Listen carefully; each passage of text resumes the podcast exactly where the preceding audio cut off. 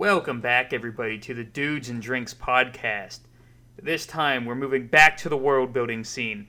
Going to talk a little bit more about a practical application of world-building, an intro scenario to a campaign, or a one-shot, or something along those lines. Whatever you want to use it for, we're making it. And uh, before we talk about that, let's uh, talk about what we're drinking tonight. Brad, do you want to go first? Yeah. Got the alcohol this time. Got a Blue Moon. Nice. My favorite. Tyler?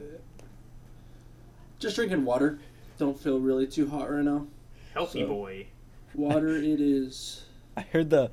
Uh, whenever Brad mentioned the fucking Blue Moon. I do not like orange. So you don't like orange? Not, Blue Moon is not my taste. No. Dude, I've, I've tried drinking a Blue Moon. I've got like three quarters of the way through the can, and it just got more intense towards the bottom. And I was like, nah. I love oranges, but I actually don't think I've ever had a Blue Moon.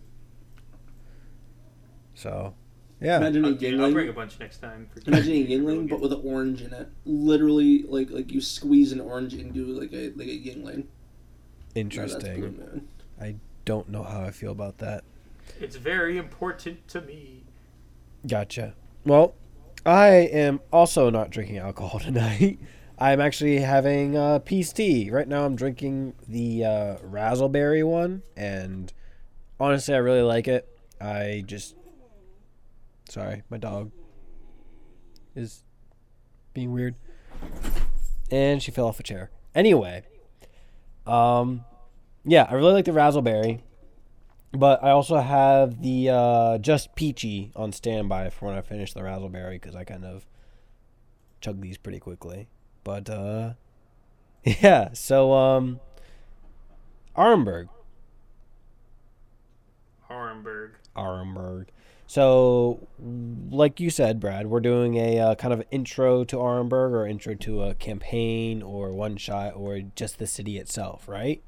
Yeah, so the goal that I have in my mind is how do we translate all the information that we've been talking about in the last couple episodes into the mind of the characters, right? Uh, whether the character, you know, comes in in the middle of a campaign to, like, the next city that they come to, uh, or you start a campaign in Arenberg or near Arenberg, how do I tell the players and the characters about the thing that we created, right? So there's going to be a lot of, like, I guess, like, descriptions and, like, practical happenings that we're going to talk about, uh, just because I feel like that's the best way to, to approach that info, right? And we've briefly talked in a previous episode about, you know, like, certain, like, events that we want to happen eventually, right?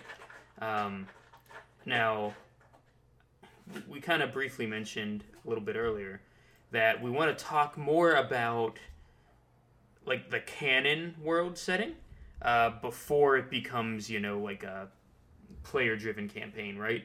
So, with zero player interaction, this is kind of what's going to happen, right? We're going to assume that this sequence of events happens, uh, and the players can then alter that based off the D M's discretion, right? But, if you were to fast-forward ten years in the future, this is what would happen, and that's kind of what we're going to talk about. Uh, just to give you that, like, inspiration about here's a direction to take it. Feel free to branch off of it, change things you don't like, improve upon things that you do like. You know, that's that's the fun of being a D M. You get to get to play around with the story in that way. Uh, but this is just going to be our take on it. So uh, just keep that in mind. All right. So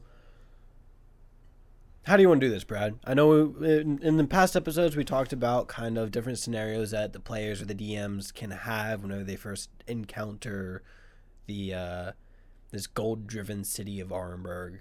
They uh, we threw out the idea of walking in on the uh, Gideon's funeral, or walking in on his wife Guinevere's funeral, um, or even walking in on one of the uh, Uh, what's the term I'm looking for? One of the uh, special days of Arenberg, both uh, Alms, Alms, uh, shit, I cannot talk today. Both Alms Day and um, ah, I forget what the other one was. Oh, we got it written down. Day of the Dawn and Gideon's Day, Gideon's birthday. Gideon's Day, okay. Yeah. So so the two special days, uh, Alms Day and uh, Gideon's Day. Um. Mm-hmm. And so which which uh, which one of those scenarios do you want to focus on today? So I, I think I think it would be most fun uh, to start on either the day Gideon dies um, or uh, maybe just Gideon's Day, his birthday, more happy time, you know? Okay. And then, and then you know, him dying would be a plot point happening a little bit more down the road once the players get more acquainted with some of the key players and can make better decisions. Okay. So there's... Huh. Okay. So on this particular Gideon's Day, is it before or after his wife died? Because uh... that's going to set up kind of the transition. Because if we do it before his wife dies, that would allow the players to see the transition of Gideon going through of being there, having his wife, losing his wife, and his slow descent into whatever he descends into. Yeah, but I could also see an argument for after his wife dies, because if you focus on after his wife dies, you're going to have one significant death in like the campaign story. Yeah, um, that's a good point. Which, if you have two, it's going to kind of take away from the second one, you know? Yeah, yeah. But we can... See, the, the thing is, though, with older people who have been together for a long time, because um, this happened to my grandparents on my dad's side, whenever one of them passes away, shortly after, like, within months, the other one sometimes passes away, just because they had mm-hmm. such a strong connection. Um, so maybe this time period could be within that, like, couple-month period. Yeah, So you still yeah. have Gideon grieving the, the loss of his wife. You can learn about the wife's character, Guinevere. You can learn about her character through, through like people, you know, the memories of the others, right? Yeah. Uh, well, you still learn about like like the changing of Gideon, and then of course you know that leads into you know Gideon's death, uh, which will be a little bit more of a significant campaign event. Hmm. So we want them to come in on Alms Day, and oh sorry, on Gideon's Day, and not on. Um, The funeral procession. Procession. Yeah, I think that's what I'm leaning towards at the okay. moment. All right, and uh, like I said, we can explore the other option um, later on down the line as a uh, mm-hmm. another um, Welcome to Arenberg plot point or story. I don't know what the term I'm looking for, but anyway. Um, so, the Gideon's Day celebration. Uh, this will be the first one that the party presumably encounters, uh, whether they're, you know, just been in the city for a couple days or they literally walk into the city while it's happening, right? Um, what is, like, the very first thing that they see? They're probably entering the city through, like, the lower class district, uh, so they might have, like, a different perception of what's actually going on. Uh, do keep in mind that at this point, Gideon is pretty old. Uh, like, really fucking old. Like, on his deathbed kind of old. So, the energy that he might be giving off might be really, like, weak and sad and a little bit, like, sickly and gross even. Um, so I think that's something to keep in mind, where there's not a whole lot of energy being presented, right? He isn't... He is, like, notably the driving force behind this celebration, right? It is his day, his birthday. He started it, he wanted it, right? But if he doesn't really have that, like, energy to withhold that motivation, how does that reflect on everybody else?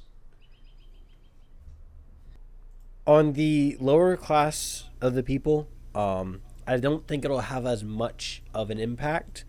Um, but on the higher classes, in the higher, like, parts of society within the city, um, specifically almost the people who are throwing like and actually organizing and running the actual procession itself, I think they're the ones that are going to be the most affected because they know the state of mind he's in, and so they're going to be trying their damn best to make sure that this is a goddamn good Gideon's Day. And I I just think it'd be interesting to see, like, from a player's perspective, seeing just everybody, like, happy, having fun, um, but then the players with, like, a high enough perception or whatever can notice these other individuals and less and a small amount, but people who are just panicked and look like they are not enjoying what they're doing.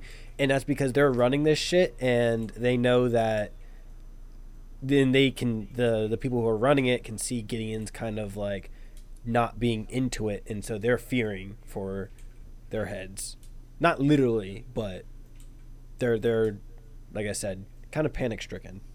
If that okay, makes so sense. Just to clarify real quick, what do the average people perceive it to be? Are they enjoying it? Are they not enjoying it?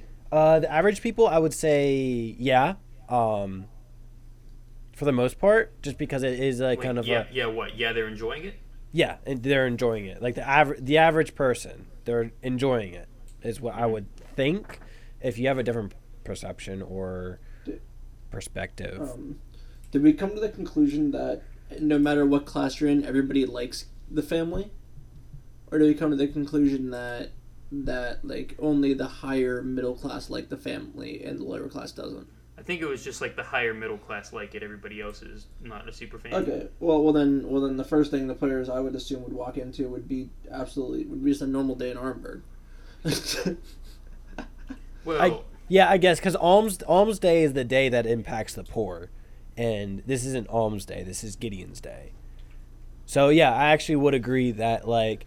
The player's perspective then would be like they see some like if they've been to Arenberg before or just they they coming in initially they'll notice that there's some sort of decorations, but the lower class of people don't really seem to be celebrating whatever those decorations are for. They're just going about their daily lives, doing their normal work and stuff like that. Yeah, is that kind of what you mean, Tyler? Yeah, gotcha. So one of the things that I was thinking about, um, maybe seeing that it's end, like near the end of you know Gideon's life, uh, they might start to have the thought that like, hey, maybe this is one of the last Gideon's days. You know, maybe we don't actually have to deal with this crap much longer. And for that reason, maybe they actually are getting into it a little bit, because you're less of like a celebrating his life, but more like celebrating the soon-to-be end of him. You know. So they kind of, like, humor him and have, like, a good time, knowing that they're not going to have to deal with that shit anymore, you know? So you can kind of take it from, like, that, like, cynical approach, and I think that might be a little bit more interesting, because, like, at first glance, it looks like everybody's having a great time. But once they learn a little bit more, they realize that it's, like, a little bit, like, twisted and kind of, like, you know, maybe not as, as, like, happy as it might seem. Okay. Yeah. But I, I still agree with the idea that, like, the common poor still fucking hate them, you know? Yeah, I like that. Okay. So, um... Uh, so how would the players learn of knowledge about Gideon? Oh, excuse me. Or, um, the day itself? Um, like, because, like, all the players see is a massive celebration. Would they ask around the town? Would there be... Would maybe, like, like the procession be throwing out flyers? Like... talking about Gideon? I feel like this would be kind of um, up to the players and then therefore up to the D M. Like, so if the players just kind of come in and um, ask, then obviously that's how, that's how they're going to get the information. And the D M should be able to provide and role play and just give some of that information out. Just like, oh, it's Gideon's Day. We're celebrating the founder's birthday. Um, yeah. But, whatnot. I mean, like, I mean, like, I think that'd be the safest way to introduce it. And if but, the players but, don't ask, though, they can get it from conversations of passerbys and stuff like that. Yeah. I don't know. Well, what are you okay. thinking? I, I'm thinking like I'm thinking like like what would actually be happening on this? Like what what would be happening in terms of celebratory events? So, like, like what would they have going around the street? Would they have a festival somewhere, like a primary festival location with, like, a bunch of, like, games and stuff? Or would there be, like, a moving procession for uh, for Gideon throughout the town? Like, I was thinking, like, like what if the players walk in and then they find, they find uh, people, like, celebrating, like, loosely, like, celebrating the death, like, his, his soon-to-be death, loosely, like, like privately almost? But then they, they, they just see the floor, like like the floor of the slums just covered in flyers. And then like like like like wagon tracks going like, you know, like up the road with flyers following it. Yeah, I do like that idea of like private parties having like under the table type celebrations uh, that the party could, you know, easily stumble their way into, you know? Yeah. Like, like, like, like a bar is booming, but nothing around the bar is booming. Yeah. You just go in and like, why the fuck this bar is booming? And then everyone's like, Gideon's almost dead. Yeah, kind of. And, and I actually kind of want to do a, a combination of the two. So, we're, one, I think there should be a procession of, like, with the um, Gideon kind of going through the city and stuff like that. Um, procession or parade? Parade. I, I, I think a parade. Like, procession, isn't that, like, usually, like, a funeral thing? Yeah, a fu- funeral know. procession would be, like, the... Would would be like, you know. But not like a funeral procession. I think procession, I, maybe okay, maybe maybe like a parade almost. Then it'd like you said, but yeah, for a parade. um, but I then I think there it. should also be kind of like a centralized location, like in the middle district where the celebratory stuff's going on. Yeah, sure. Where where you just have like, uh. like a bunch of, I can imagine just like a bunch of like like actors and plays happening, like uh, reliving Gideon finding the river and the gold, and you know what I mean, like like like hammering the first like post into the ground and stuff yeah. like that. I think that would be cool. Yeah, so sure. I, I think like like I said, a lot of that would be happening in the Panning district, and like yeah. you said, in the slums, that'll be more of the low key kind of like, hey, we're partying, but we're not doing any of the other festivities because we yeah. don't want to, and that's not what we're yeah. celebrating. Ooh, good good example of like the of like the the like of what the players can find out with like the main festival area. Reminds me of Shrek. You remember Shrek one, whenever they go to the castle for the first time, and then yeah. they it's completely empty. Like, like the outside of the castle is completely empty, and then they find that box that they push the button and everybody inside, and like like the little dolls start singing. Yes. And yes. stuff like because like Shrek learned a lot of information from that box. So imagine that box was blown up to an entire festival with a bunch of like actors and like like if the character if the characters walk around, then they, they, they literally pick up the entire the entire history of Arenberg, blown up just through these actors on stage. Absolutely. And I, I like that, and not all of it, because I feel like some of it the players should also kind of oh yeah hunt it like, out but, but like, yeah like the main the main like, like important yeah. stuff like Gideon Gold Town yeah that's pretty much that's pretty much what they're gonna pick up on. Alright, yeah, I like that. So, so the players yeah, come in directly yeah oh sorry right. go ahead like yeah no you're good okay so the players come in, they coming through the slums. They see that it's kind of like almost a normal day, except uh, like you said, a few of the like the bars in the lower district are booming. Um, seems to be some private parties going on, but other than that, it just seems like a normal day for the most part. And then as they progress into the the uh, the Panning district, then they see a lot more celebratory stuff. They see the um, like you said, the different plays and the bards putting on the. Uh, um, shows, and a lot of them explaining some of one of them some of them explain the history and stuff like that, and other festivities going on. And then um closer to the Gideon's Rise district, I think, is where the would be um and for those of you who uh either haven't seen the episode where we talked about this or have forgotten, Gideon's Rise is the district that is for the elite and the rich, and it's on the kind of a cliff spire almost um in the center of town, not center of town, the off center, but anyway um and then Gideon close the closer to Gideon's Rise, I think, is where we would actually have Gideon and the Arum family themselves kind of situated and um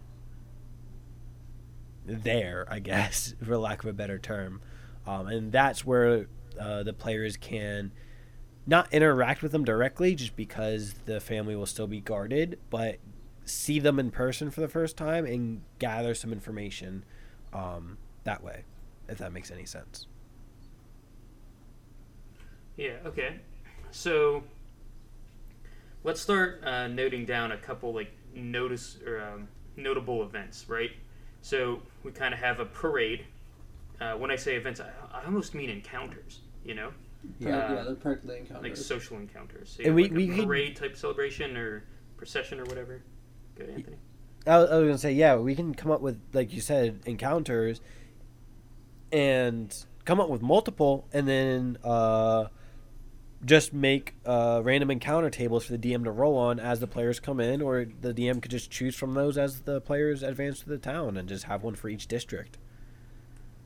Uh, yeah, I'd, I'd prefer maybe like explicitly More. listing out the encounters, okay, and then just leave it up to the D M to choose what fits where, you know. All right, that's fine. I, I'm not a big fan of like random tables and shit. I, I'm I'm not either. I just I never use them.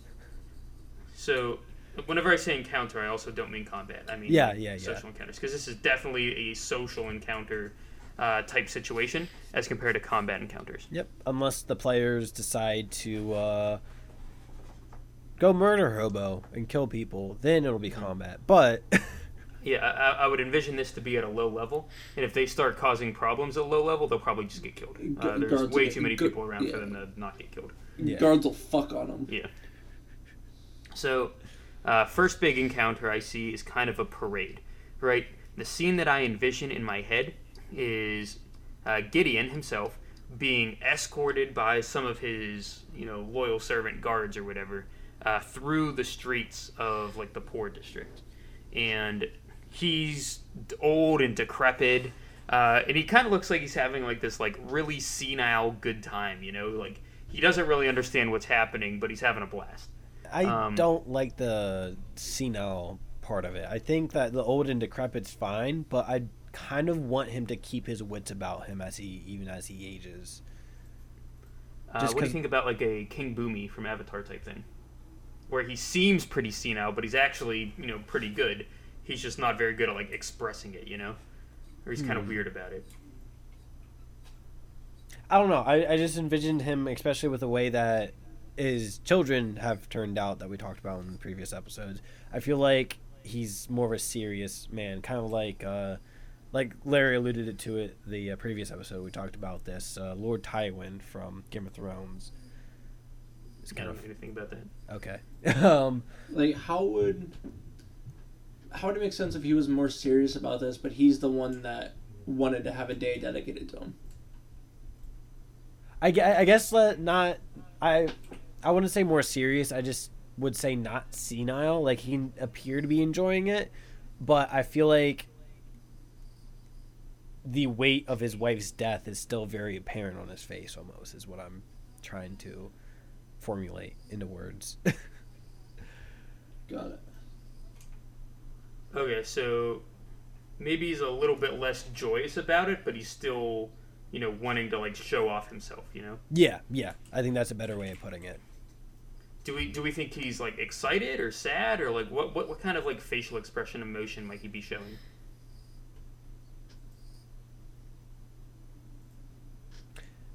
Um kind of like I don't know. I'll think about it. Tyler, do you have an opinion? Oh, facial expression? Yeah, for uh, Gideon. Um, what if we were to say fake?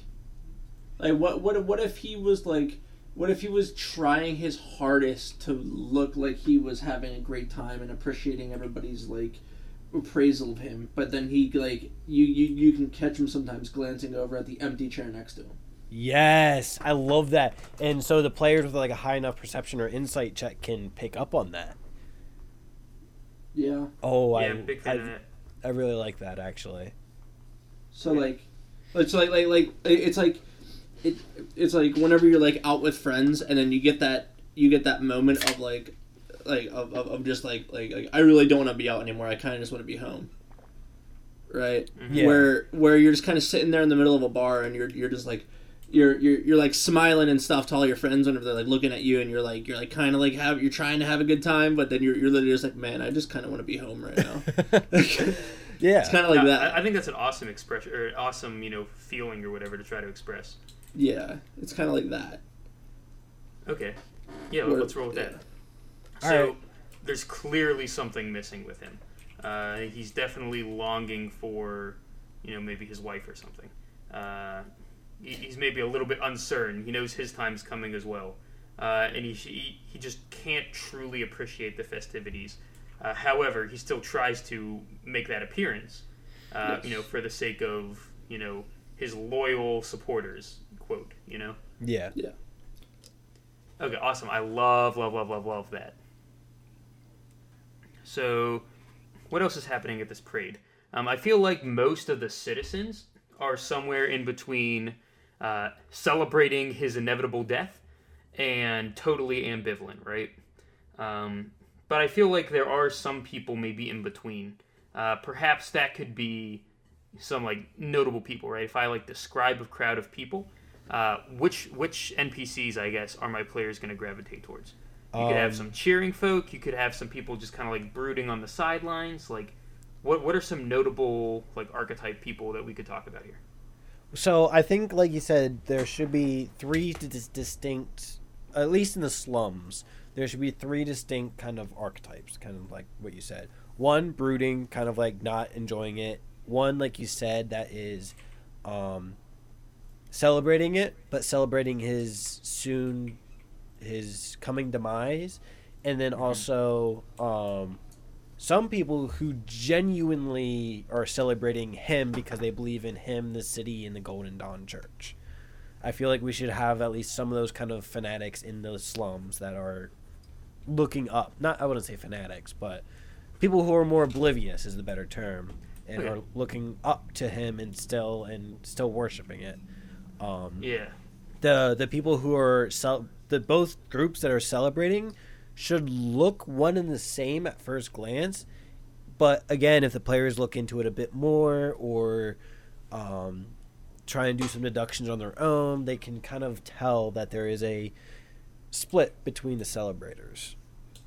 Mm-hmm. Um. Other than that, like, notable specific N P Cs, the the players should definitely take note of the children that are also going to be in the procession. Parade. Parade. Whatever the fuck we're going to call it. Yeah.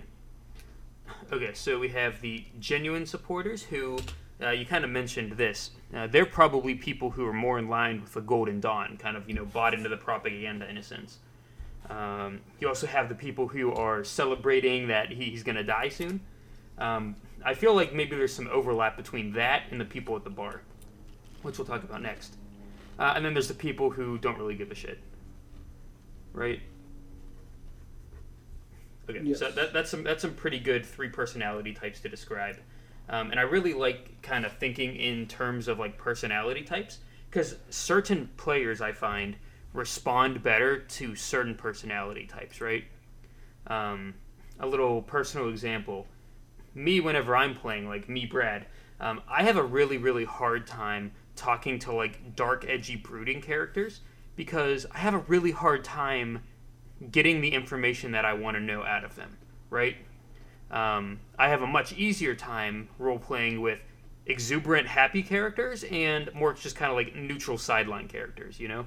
Yeah. Um, and I know, I'm like, that's my personal preference. Plenty of people have different personal preference. Lots of people I know love the brooding characters, but that's just not me. So I like to include, you know, numerous different types of people uh, to get the same information, you know? I'm I'm I'm so mm-hmm. sad that you missed out on uh, Cole the Kobold in my campaign. Sounds like one of those wacky characters, huh? Yep, yeah. The the party uh, drug him on an adventure into the orb. That was, that was something. Mm-hmm. But, uh...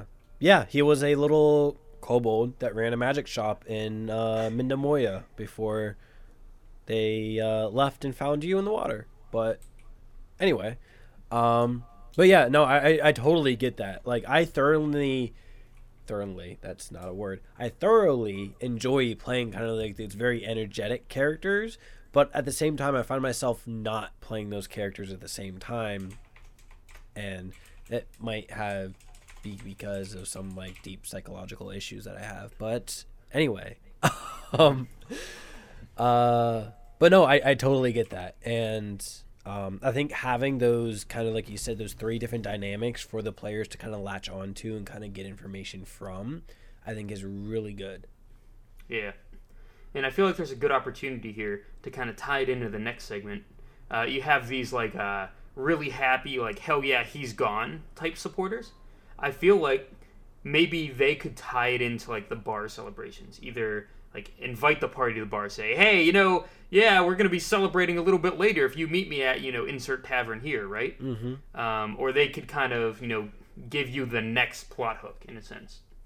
Um, the genuine supporters, their next plot hook might be, hey, let's go to the temple. We can learn a little bit more about the city. We can learn a little bit more about the family, you know? Let me tell you about our god or something, right? Either um, that, or I'd feel like the next step for them would be like, hey, let's go to the, let's go up to the panning district. Let's go to the town square or the district square and join the celebrations there. And um, that'll bring the players to the celebratory area where we have the bards and the different events and vendors and all the fucking like uh, fairground type stuff that you see. Sure. Um, the bigger party. Yep. Yeah, the bigger party. Well, the, the medium party. And sure. whereas okay, yeah, yeah, yeah. that can bring the party eventually to the bigger celebratory party, which is going to be at the edge of the banning, the panning district in Gideon's Rise, where um, the Arum family actually are going to be located, and that's where kind of like the big event's going to be, or the, all the big happenings. Um, but I feel like you might need a little bit of like a uh, a little bit more work um, to get into that type of party, you know. Um, maybe you need to use some, you know, strategic, you know, charisma checks or whatever to get special connections that allow you to get there. So I feel like that could be like kind of like the, the next steps after this, like the third step of this adventure, you know? Yeah. Yeah. I, I feel like that the, uh, that party will be for the kind of more elite people that are in the paint, like not elite, but the, the more renowned people in the painting district. And then everyone in Gideon's Rise is allowed there, whereas no one from the slums is allowed at that party, but they're allowed at the one in the painting district center, the town center sure. there. Um, okay, yeah. Uh, so we're kind of hitting all the districts here, but what about the Gilded Pools? What's going to be going on there during Gideon's Day? Is it going to be completely empty? Are there going to be Golden Dawn worshippers there? Or are there, like, how are we going to work that in? Because I know, like you yeah. said... Um, the more kind of like zealots and the people who are very um, oblivious to everything that's going on, or the worshippers of the Golden Dawn, you said they're all kind of like, hey, let's go check out the temple and stuff like that. Um, yeah, so Gilded Pools, what do you think we're going to be doing there? So perhaps uh, that could be where maybe like some like religious ceremony or something along those lines could be performed. Uh, perhaps the parade kind of starts up at like the Gilded District and then ends up concluding down at the Gilded Pools, uh, where they do some sort of ceremony. I feel um, like, sorry, so if you were I mean, to maybe follow the parade, it would lead you down there. Yeah, I feel like it should go both ways. So I think it should, like you said, as the player kind of comes into town, they see the procession leaving town, going down there. And then I think eventually, obviously, it's going to have to happen. But then another procession where it comes back up from the Gilded Pools and ends at the district between the Gideon's Rise and the Panning District, where the Arum family is going to end up for the rest of the day during the celebratory stuff. Mm-hmm. Um, and then later that night, uh, the Arum family will retreat back to Gideon's Rise, and they'll have another kind of more private party for just the elite, um, which the party can also try to get into if they really wish. Sure. Okay, cool. I think that's a really good kind of like first day in Arenberg. Um, what about following up to that? What type of uh, inform not information? What type of uh, leads are the party going to get to follow up on from the first day that's going to lead into the second day or the first night? Yeah, so we're definitely going to need some sort of uh, connection or whatever with the children. Uh, so we have, what, uh, Gareth, uh, Elowen, and Alistair. Uh, we have to kind of factor in them. Yeah. And okay, so the first most important thing is name dropping, right? Putting that name to the face. So the players know that that's somebody that they need to look out for, right? Yeah. I think so. I feel like the easiest way to do that is have them be part of the parade and then have a nearby N P C kind of like point them out. Yeah, okay, I like that. Um, and then if the players don't hear that, or the D M doesn't want to do that, do it that way, we can have it so that at like the the event in the uh, Panning slash Gideon's Rise district, um, we can it, a similar thing would happen, or like the children themselves would kind of speak. Um, now we've talked a little bit about how Elowen's gonna be um, a uh, warlock with uh, the Pact of the Dragon, and nobody and, knows that yet, by the way. And yeah, no, no, no one in the family or the city, no one knows that. Um, but she has the Pact with the Dragon at this point. Mm-hmm. Um, do we want to work that into this day at all, or do we want to leave that for a different event? That entirely depends on what you have in mind. Okay. Um, so, so she doesn't want to blow it until she has a good reason to. Yeah. Um. The the the thing the the big reveal in my mind is after Gideon dies, and her and her brother start kind of like fighting for power. Yeah. At that point, she might accidentally reveal her, her warlock powers. I, I, I, I was, wouldn't want to blow it immediately. Yeah, I was I was thinking, yeah, no, I like that actually. Um, but I, I, I'm still I, I curious just, what you have in mind. I was just thinking the same exact thing, except it happened during Gideon's Day. But actually, like the idea of letting the players kind of get to know her better, and get not her specifically, because unless the players get close to the family, they're not going to get to know her that well. Mm-hmm. Um, uh, actually, no, they might, because she kind of keeps doing the her mother's ploy of um, going and kind of reaching out to the poor and that type of stuff. So the players could get a chance to kind of get to know her if they interact that way. But um, I like the idea of the players getting to know who she is, and then kind of dropping that, and then maybe throwing a few, like the D M could throw in a few little hints here and there about um, what she actually is or something like that. Yeah, we kind of talked a little bit about how she like feigns niceness uh, to make people think she's like this like super wholesome, benevolent, soon-to-be ruler. Yep. Uh, even like though mom. She's literally just like lying to their faces, trying to get their goodwill on her side. Yep. The the um, whole thing so... she's doing is trying to um, get her mother's supporters and get bring in that kind of um, repertoire. Yeah, like brand herself alongside her like well-received mother to hopefully get her goodwill uh, that, that she can then use in her vie for power. Um, so it's like she is genuinely helping the people, but not because she wants to, because she wants power, and helping the people is a pretty effective way of getting that power. Kind of you know? Like how celebrities will uh, get their pictures taken when they're doing charity work and stuff like that. Exactly. It's and like, do they genuinely it. care about the charity? I mean, sure, I'm sure they're they're pretty happy to help out, but like really though, it's like branding, promotional type stuff, you yeah. know. And that's exactly how I see this, you know. She she's like literally just like a celebrity. So, all right. So it might be cool uh, to have to have her reach out to the party, maybe thinking that they're like general citizens. Uh, maybe not like during the parade or anything, but maybe maybe in like a, a few days future later. Scenario. Yeah. Just to kind of tie her in, you know? Mm-hmm. So maybe during Gideon's Day in the initial greeting, we don't have to worry about her because we have easy tie-ins for her later, and she's going to be an important player. Um, did we agree that the oldest brother was going to be the direct competitor to her vying for power? Yeah, and then the younger one's kind of like not... He, he doesn't care, and he's kind of more um, focused on himself and not power at all. Yeah, so maybe this is a really good time to work in the youngest brother, Alistair, because uh, we're probably going to have the hardest time giving him like screen time later on. I, I I could think of a few ways to do it, but that's later on. Um, so mm-hmm. I, I think right now really should really focus on the transition from the first day to the second day. What leads are they going to have to follow up on and kind of explore? Yeah, okay. So, yeah, as far as leads go... Um, I guess, do we, so transition, do we want to talk about the night, like, th- like eleven, midnight, kind of like the earlier hours of the next day, or do we just want to focus sure. on just the next day? It, yeah, let's think, let's think about the nighttime real quick. Okay. We don't have to go too much into detail, but um, I feel like the obvious plot hook is they hang out with the party goers and talk to them and learn a little bit. And that, that, that leads them into the next day pretty easily.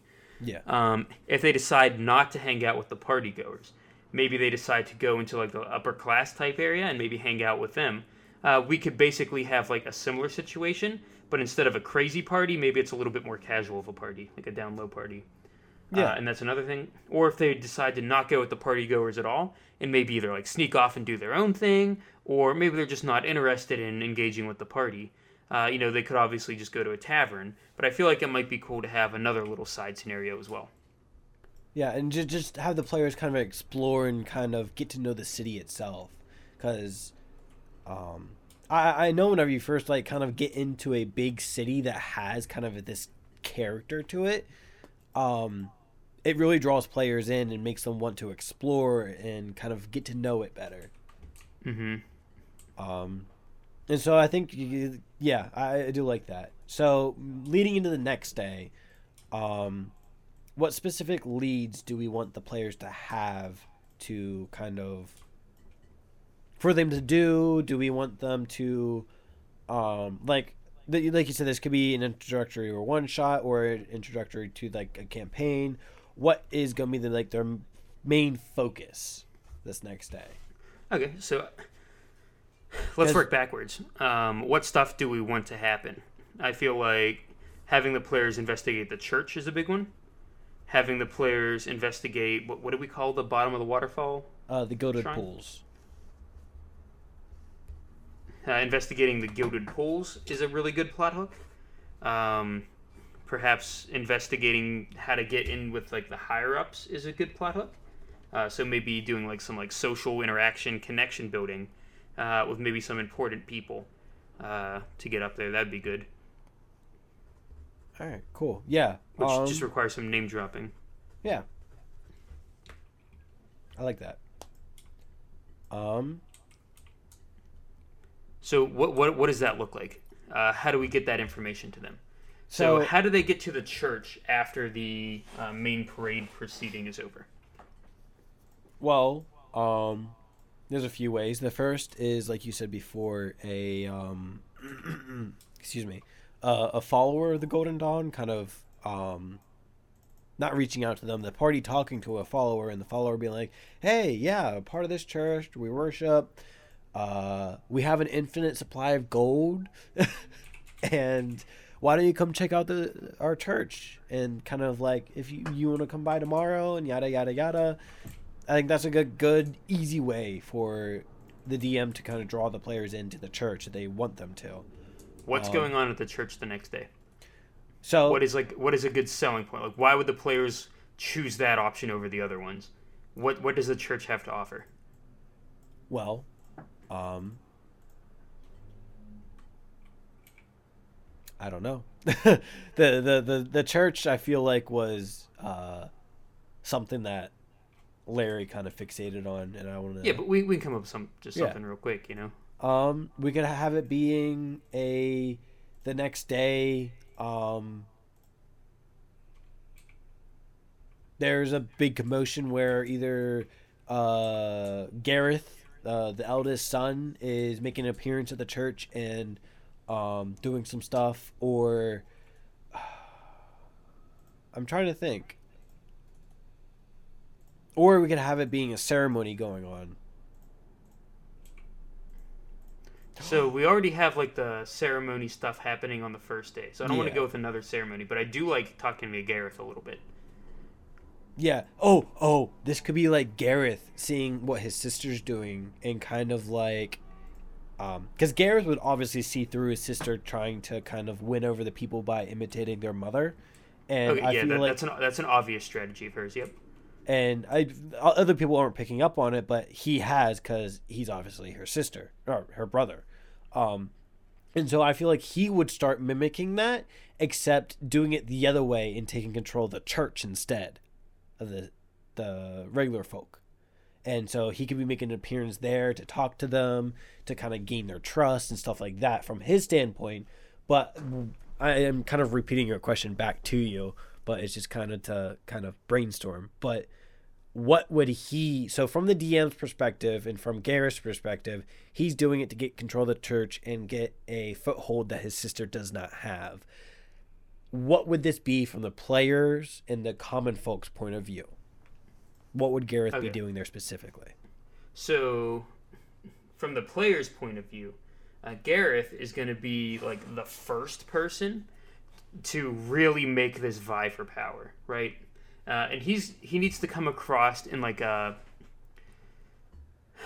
maybe maybe we should almost paint him as the bad guy initially. Um, maybe he's that standard corrupt politician. You know, he does all the politician tactics. He goes to the church to give a speech about something that he doesn't actually believe in, you know? And it might not be super obvious because he's very good at speaking with conviction, but he is just going down the list of, like, important points to get people on his side, right? Yeah. Um, and this contrasts with, um, with uh, Elowen, who maybe forms that more, like, grassroots personal connection. Even if, you know, she does have some bad stuff going on on the other side. Yeah, no, I really like that. So he's kind of there making an appearance, talking to the people of the church. Um, and, uh, yeah, I, I like that. And so we can flush that out a bit more. But I really do like that. It's kind of like the uh, focus of the church is him. And then do we want the... Oh, wait, I had a quick little idea. Okay, go ahead. So... Whenever I watch these politicians do speeches, um, I always notice something, right? Standing behind them on the T V is a, a, a diverse cast of people um, that is very strategically selected, right? They intentionally select these people to portray a certain image, right? Um, so, for example, um, a lot of stuff a politician might typically do is have a bunch of like, like you know, like you know, like like down and dirty type workers. Uh, saying like I'm with the working class, I'm with like the like the the, the everyday grind, you know, and because that's the image that they want to build, right? Yeah. Um. So, what if, um, what if Gareth kind of was doing that same strategy? Uh, I just have that image in my head where Gareth is standing there tall in front of like another group of people uh, that he genuinely sees as maybe like lesser than him, right? And he knows he is the star of the show. Uh, and in a sense, he almost kind of like treats them poorly because he knows that. Uh, he's literally just there to gather his support. Or at least that's what it might look like, right? And I kind of want to portray that image to the players, even if it's not necessarily true, yeah. Right? Um, so I feel like I want to present this almost as if he's like taking advantage of the church. Uh, he he's literally only there to gather the church's support. Uh, so he needs to give some sort of, like, cheesy speech. Uh, something that, like, it, it feels kind of disingenuous, but it's compelling, you know? Yeah. I feel like it's, he's not trying to get the church, like, not the Golden Dawn, like the church's support, like the high priests and stuff like that. No. He's trying to get the people, the zealots. He's trying to people... get the, the religious people, yeah. Exactly. Using the church as his back. Yep. Yeah, yeah, yeah, yeah, yeah. And because, obviously, I feel like the... The church itself, okay, we're getting a little bit into the politics of the actual city some, but so the church itself, right, is, um, sorry, Elowen, her kind of, um, like, the inner politics within the family and within the upper class, Elowen has some clear plans or whatever, re- or reasons or dislikes of the church or something that if she gets power... the church will be negatively affected. So the church itself, like the high priest and all that shit, is going to be backing Gareth from the get-go. And so that's why they're allowing Gareth to have this ability to talk and kind of draw the people in. And then the church itself, if the players sit in on ceremonies or mass or whatever we want to call it, then they can kind of start picking up on that rhetoric like... um.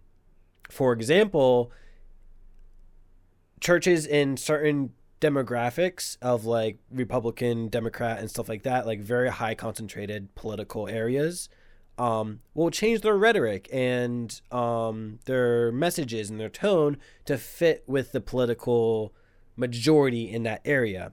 And I feel like the Golden Dawn will do a very similar thing where they will kind of change their rhetoric and talk about very specifically like anti-Elowen rhetoric. Not explicitly, because that'd get them into some deep shit, but they would be doing it subtly. Mm-hmm. Yeah, sorry. I see where you're going with that. I, I went off on a tangent there. I'm no, I see, I see where you're going with that. Um, but yeah, kinda, so... Okay. All right, sorry, go ahead. So I want to I want to keep that in mind. Let's keep that in mind real quick. Okay. Um, taking a step back, what is the goal of this first session? In my mind, I'm seeing it as setting the scene for this inevitable political battle, right? Yeah. You have these three, really two kids striving for power, and the first session really needs to just introduce you to the people and set that stage, saying, like, they know it's coming. Let's get to know people and figure stuff out, right? Yeah. And I feel like having this speech at the church really fucking sells it for Gareth. Like, this this absolutely sets Gareth up, right? Oh, okay. So this is his his big speech, you know. This is the introduction to him, you know. All right. So do we want to propose the idea of both? So Elowen would probably know that Gareth is doing this on this day just because she would know. Um, sure, yeah. And so she would be running a counter-op, for lack of a better term, within the city itself, um, doing her thing. And so we could either give it so that the players have an option to go to one or the other, or the players run into both somehow. Okay, so here, here's a quick little thought on that. Um, maybe uh, as long as Gideon is still alive, we're going to have civility. Uh, between, you know, the, the Gareth and Elowen, right? Yeah, there'll, there'll be passive aggressiveness dies, going back and forth. What, what was that, sir? Uh, oh, sorry. I was just saying that there, there's going to be passive aggressiveness going back and forth, and like some obvious like tension between the two, and they're kind of both vying for the power. But then, like you said, continue when he dies. And then, yeah. So I'm thinking things are pretty civil as long as um as long as Gideon is alive.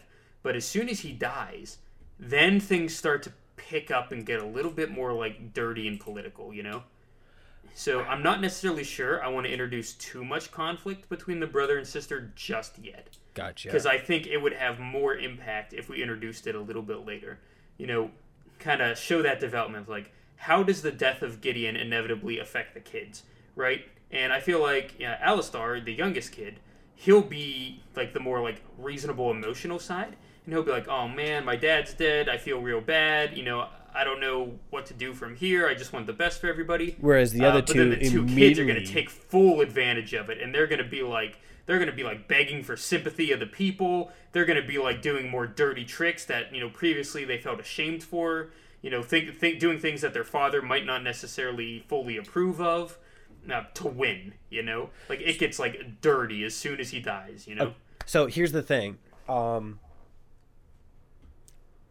Gareth, being the eldest, would automatically assume to be the inheritor of the city and everything within it, correct? Just because mm-hmm. of the... Um,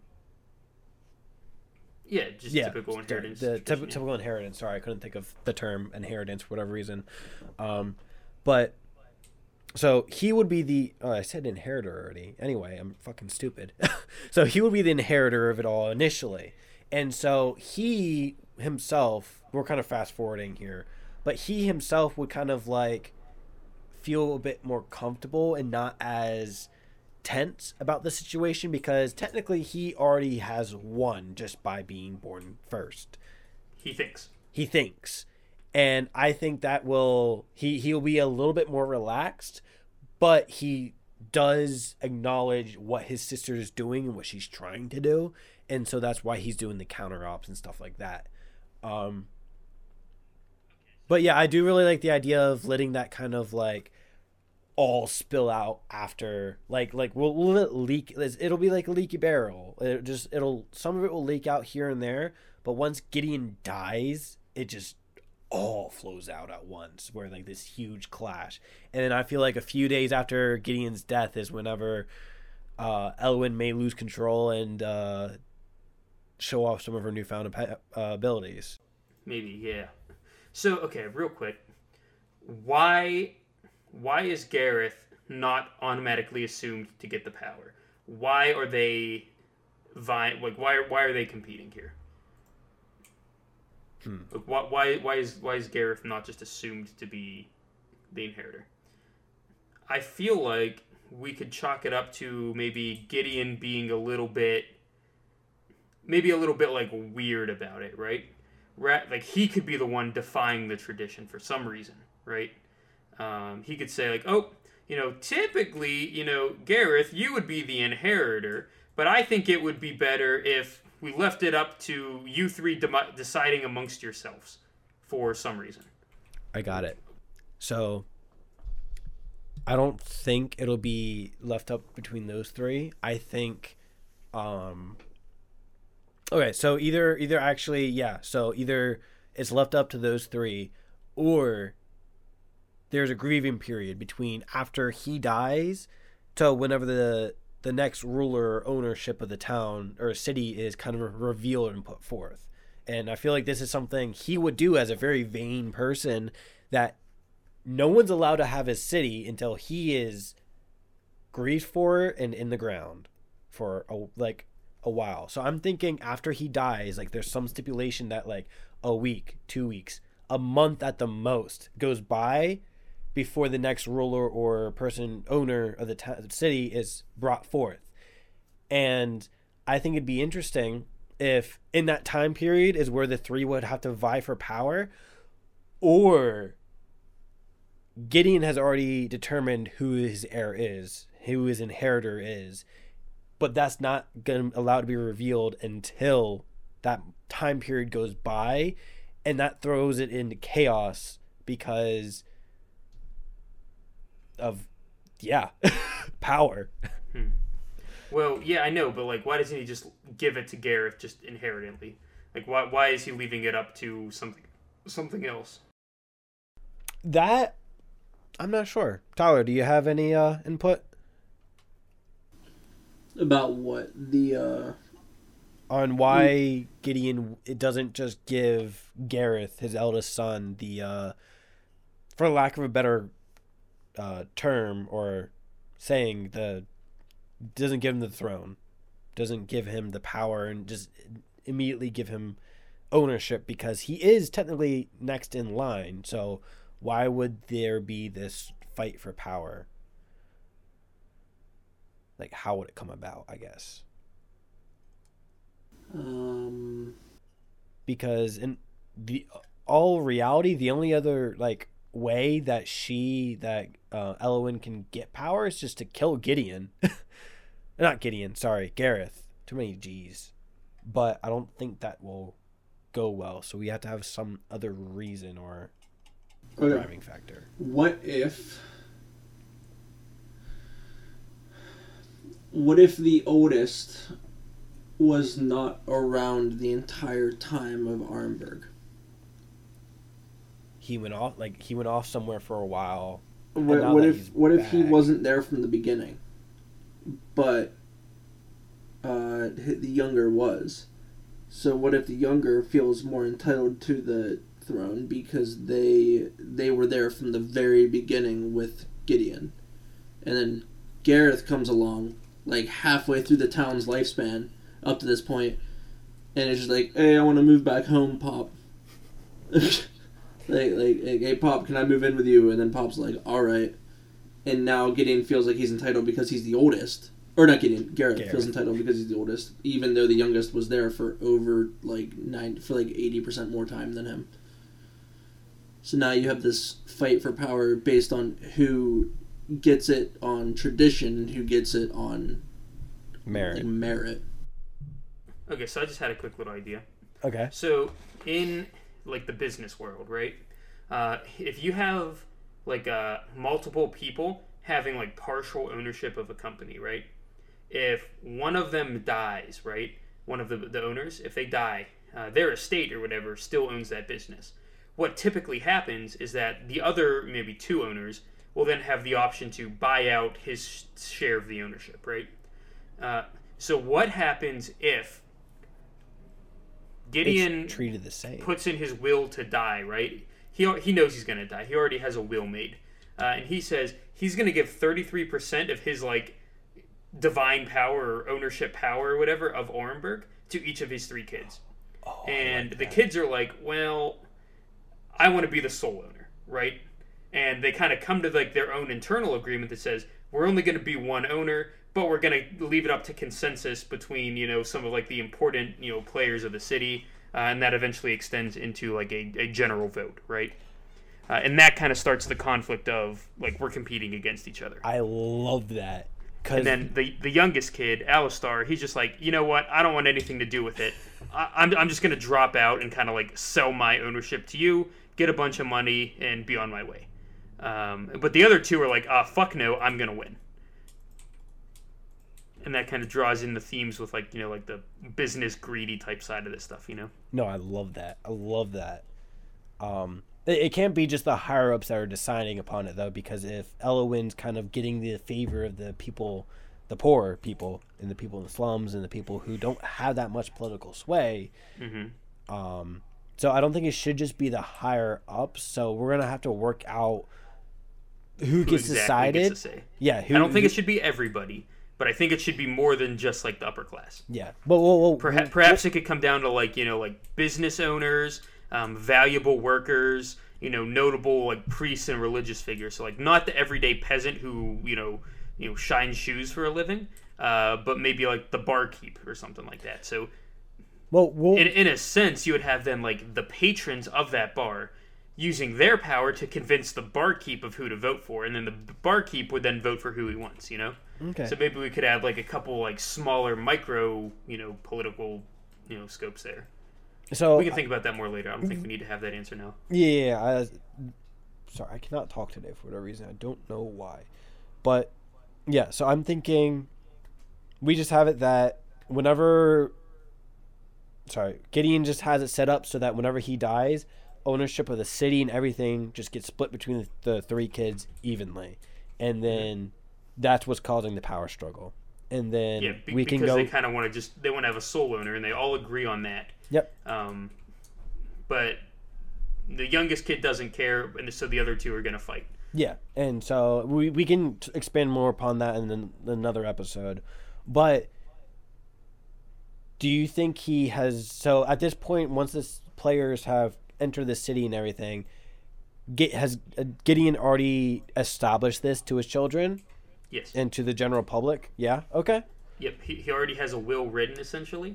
Because uh, that that's a pretty normal thing for old people to do. Mm-hmm. Um, so that he has like a, a will already prepared uh, that details those terms. And everybody's aware of it. The kids are fully aware, prepared. Uh, yeah, everything's kind of squared away by the time, you know, this whole stuff happens. Okay, perfect. A little bit of a segue. Um, so whenever the procession is going through the slums, we could play on this then where people who are across the board, the three stereotypes we have, the people who are excited for Gideon to die, celebrating Gideon and the family, and the people who are a bit more like, eh, what the, whatever.